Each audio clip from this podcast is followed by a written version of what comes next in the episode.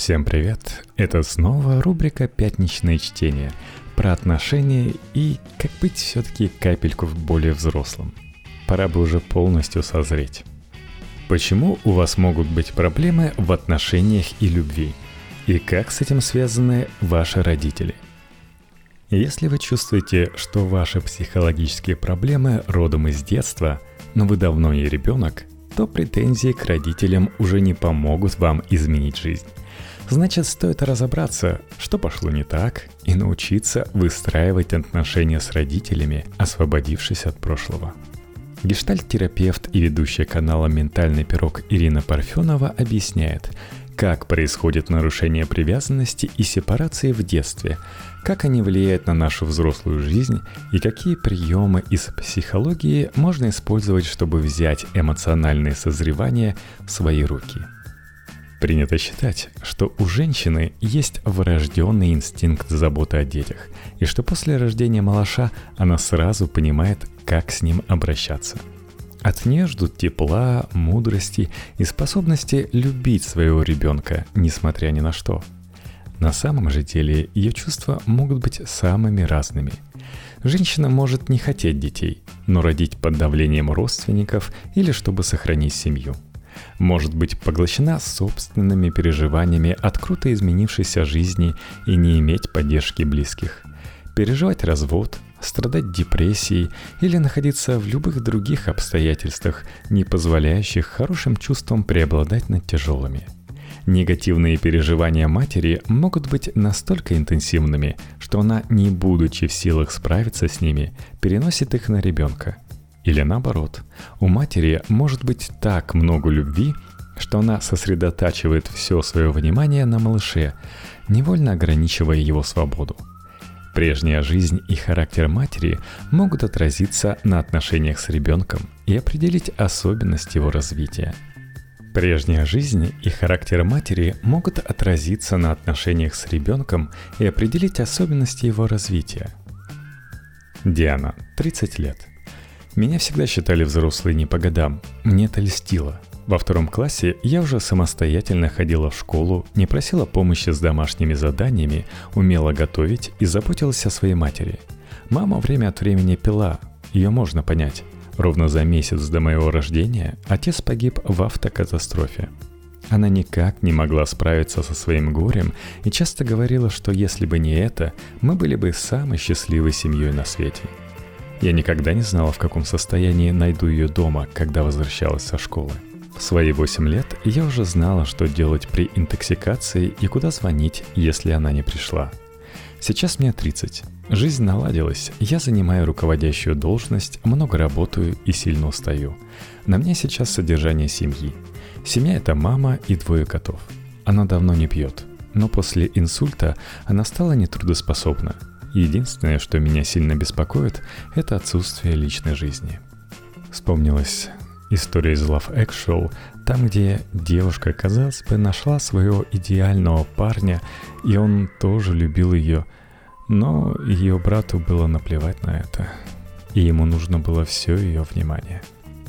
Если женщина получила эмоциональную травму, которая забирает всю ее энергию, если она физически или психически больна, если она переживает сильный стресс или перегружена, она может меняться ролями со своим ребенком, вынуждая его брать на себя родительские заботы. Это вовсе не значит, что она не любит своего ребенка, она может любить его всей душой, но не иметь сил на материнские обязанности. Дети матерей, не справляющихся с собственной ответственностью, вынуждены рано повзрослеть, как в случае Дианы. Став взрослыми, такие люди комфортно чувствуют себя на работе. Они склонны к трудоголизму и достигаторству. Это поведение помогает им чувствовать себя в безопасности. Однако им трудно выстроить с кем-то доверительные отношения. С одной стороны, они хотят расслабиться и отпустить контроль, а с другой, очень боятся, что без контроля рухнет вся их жизнь. Им сложно на кого-то положиться, потому что с раннего детства они усвоили: ты можешь рассчитывать только на себя. Последствиями такого рода детского опыта могут быть также затруднение понимания собственных желаний и переживаний, чувство вины при попытках следовать своим желаниям, Ощущение потерянного детства, неумение играть, экспериментировать, быть спонтанным, гибким и любознательным, склонность брать ответственность за других, даже если это взрослые самостоятельные люди, сложность в сепарации от родителей и построении собственной личной жизни. Ребенок нуждается в поддержке двух процессов, которые развиваются параллельно – формирование привязанности и сепарация. Формирование привязанности особо важно в первые годы жизни ребенка. Это период, когда мать и дитя крепко связаны, как физически, так и эмоционально. Без такой связи ребенку не адаптироваться в большом мире. Он ориентируется на родителей и подстраивается под те условия, которые они ему создают. Вырабатываемое в это время умение принимать то, что есть, залог его выживания. В период формирования привязанности родитель идеализирован. Он бог, самый могущественный и самый лучший. А любые грехи родителей малыш связывает с собой. Их развод он может объяснять собственными неуспехами в школе, а болезнь матери связывать с тем, что он очень плохо себя вел. Классик мировой психотерапии Дженей Вайнхолд выделяет такие потребности первых лет жизни, удовлетворение которых формирует привязанность. Чувствовать, когда родитель рядом, слышит и откликается, когда ребенку это необходимо. Получать здоровое и сбалансированное питание.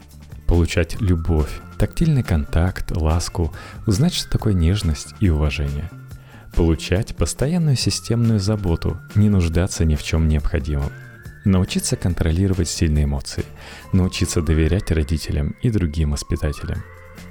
Удовлетворение этих потребностей закладывает в основу личности здоровое чувство доверия. В будущем такой человек воспринимает свое окружение как надежное и предсказуемое.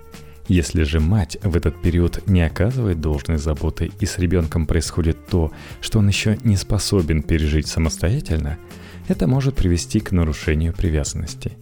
Человека, у которого формирование привязанности прошло не очень гладко, во взрослом возрасте могут преследовать подозрительность и сомнения. Имею ли я право быть? В отношениях такие люди могут подвергать партнера проверкам на доверие, испытывать тревогу и ревность. Станислав, тридцать пять лет. Моя мама очень хотела девочку и была разочарована, когда родился я. Она никогда от меня этого не скрывала. Я был очень ласковым и прилежным ребенком, но все равно чувствовал отвержение. Фоновое чувство вины меня преследует до сих пор, что бы я ни делал. Сейчас, когда я уже взрослый и у меня есть семья, мне сложно верить, что моя жена меня любит и ценит. Головой я знаю и вижу подтверждение любви, но где-то в глубине души сидит ощущение, что это все обман, меня нельзя любить. По мере того, как у ребенка появляются новые навыки, меняются и его потребности. Параллельно с процессом формирования привязанности идет процесс сепарации. Сепарация – это процесс отделения ребенка от матери, а затем и от обоих родителей. С тех пор, как малыш делает свои первые шаги, важно поддерживать в нем самостоятельность. Со временем на первый план выходят новые потребности – спокойные реакции на настойчивые, упрямые или агрессивные импульсы. В поощрении самостоятельности без запугиваний и угроз.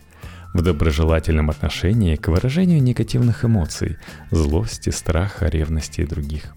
В поддержке естественного любопытства и позволении исследовать мир в разумных пределах. В поощрении искренности, правдивости. В неодобрении ложного «я», приспособленчества, попыток угодить другим. В принятии себя как уникального человека со своими потребностями и переживаниями. В отношении к себе без предвзятости, в родительской вере в то, что ребенок хорош как таковой. Когда эти потребности удовлетворяются, ребенок учится быть автономным и развивает самоконтроль. Если же родители препятствуют развитию в этих направлениях, например, нетерпеливо и настойчиво делают то, что ребенок вполне может выполнить сам, возникает сомнение в своей способности совершать что-то самостоятельно и полагаться на свои силы. А если наоборот, родители ждут от ребенка больше, чем он способен сделать, то у него развивается чувство стыда и формируется ощущение собственной неполноценности. Во взрослой жизни таким людям может не хватать целеустремленности и решительности, чтобы ставить перед собой реалистичные цели и добиваться их. Кроме того, постоянное чувство вины может стать причиной пассивности и даже нарушения сексуальной функции. Александра, тридцать два года. Моя мама была очень тревожным человечком. Любая инициатива, которую меня зажигала, разбивалась о ее запреты. Надо мной постоянно нависало большое «нельзя».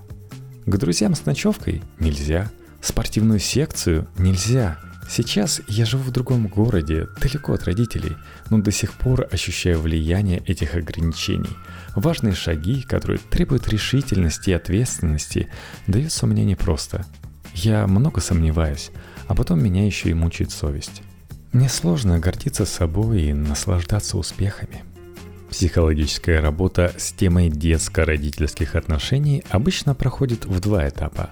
Переосмысление прошлого, поиск новых паттернов поведения. Переосмыслив свой детский опыт, вы увидите, как он управляет вашей жизнью в настоящем. Почему вы выбираете именно этих людей, вступаете именно в такие конфликты, переживаете именно эти чувства. Понимание этого позволяет выработать другое отношение к миру. Там, где вы заметите автоматическое поведение, обусловленное прошлым, вы сможете задаться вопросом, можно ли поступить как-то иначе. Для большей эффективности такую работу лучше проделывать в сотрудничестве с психотерапевтом, так как есть вещи, которые трудно распознать самостоятельно. У каждого из нас есть слепые зоны и защитные механизмы, мешающие увидеть собственные проблемы. Этап первый. Переосмысление прошлого и прощение с детством. Самая важная и при этом самая непростая задача в проработке прошлого опыта – попрощаться с образами идеальной матери и не случившегося идеального детства. Взрослея, ребенок создает в своем воображении представление о матери на основе нереализованных желаний. Эту подмену можно заметить через обиды и злость на материальную. Мы склонны неосознанно сравнивать поведение реального человека с желаемым образом, и когда две картинки не соответствуют друг другу, испытывать неприятные чувства. Вместо того, чтобы поговорить со своей дочерью, провести с ней время, ты пропадала на работе. Тебе никогда не было рядом в важные моменты. Нормальные матери интересуются, чем живет их ребенок, а ты... Сочиняя подобные тираты, мы все еще надеемся на то, что достучимся до матери, и она изменится. Наконец услышит нас, станет внимательной, заботливой и теплой.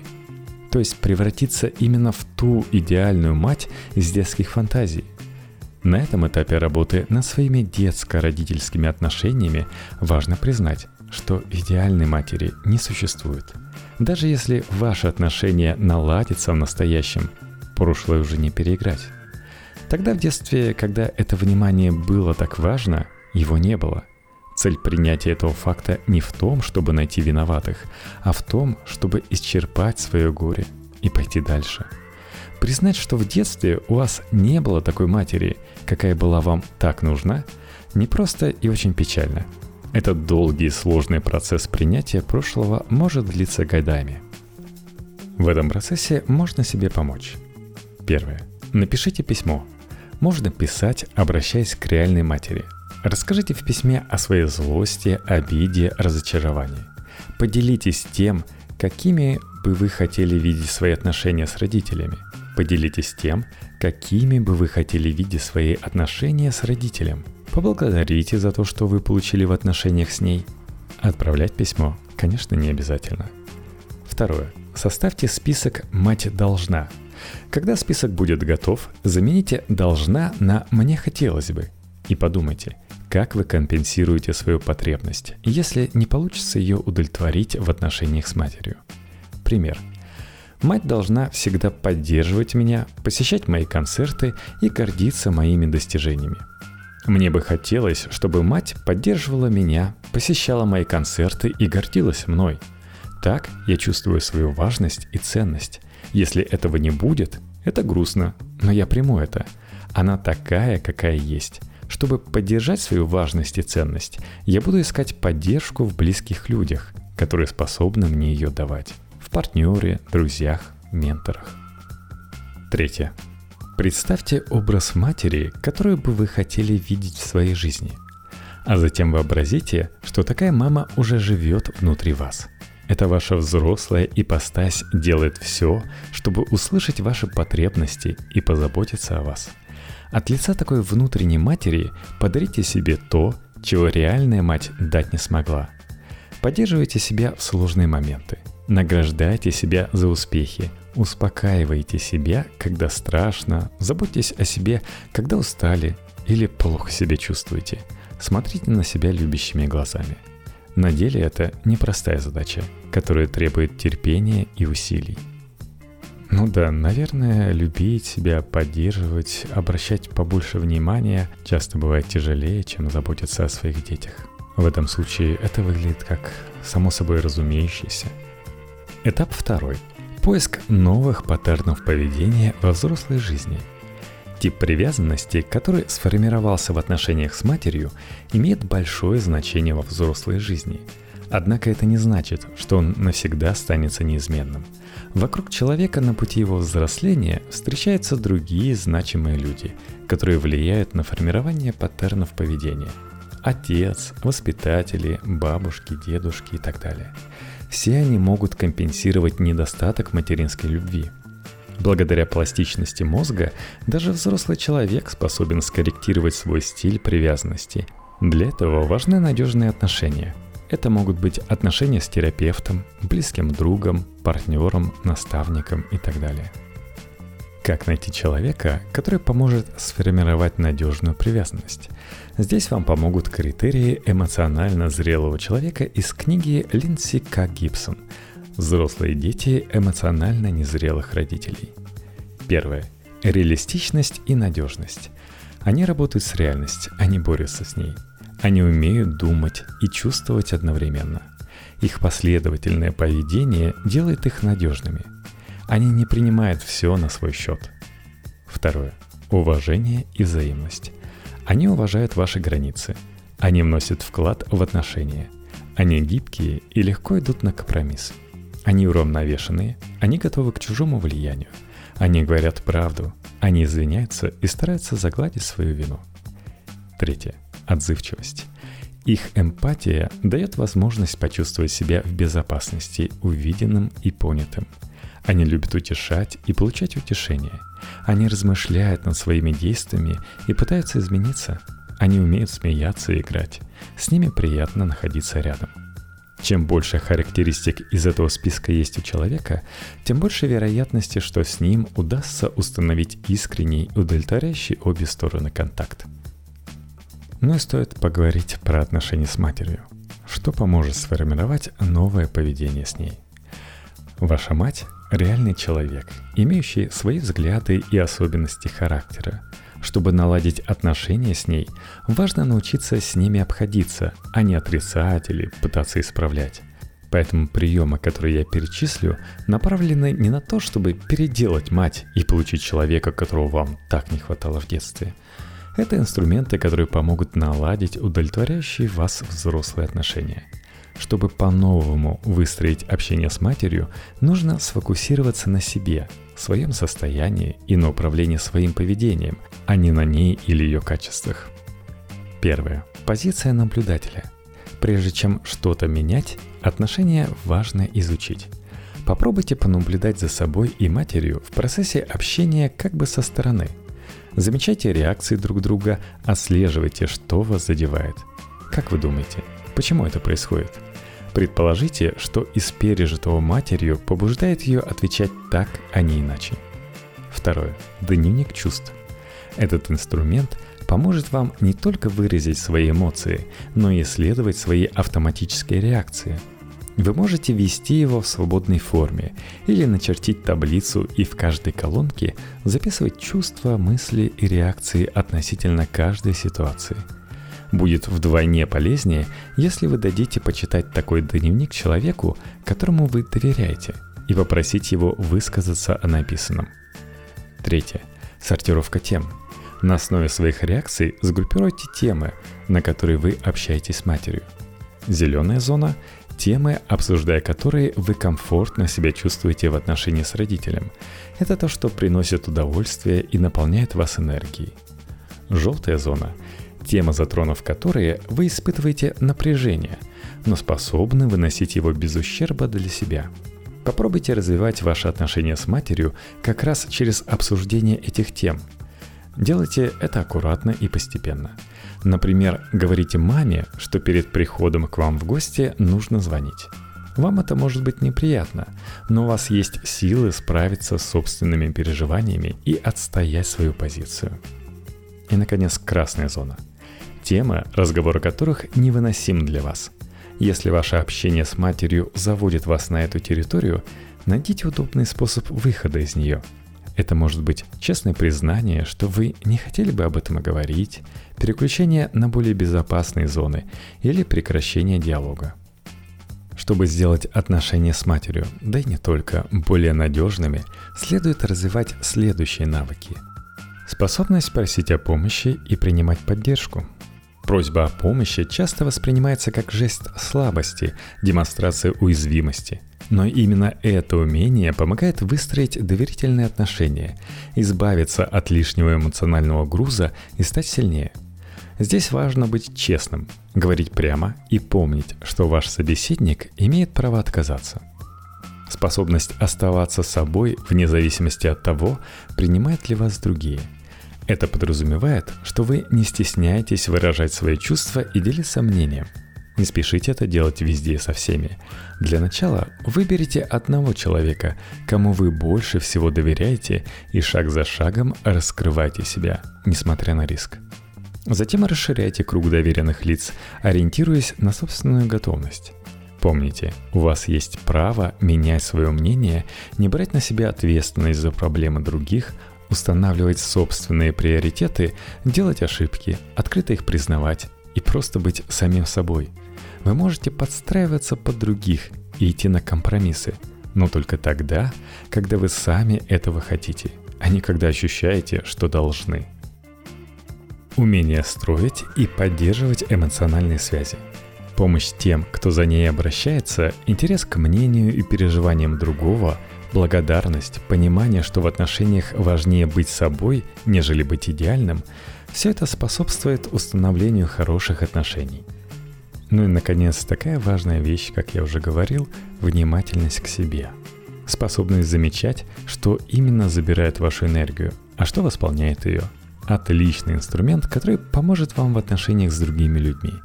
Ваше физическое состояние подскажет вам, стоит ли увеличить дистанцию в отношениях, ну или наоборот, сократить ее.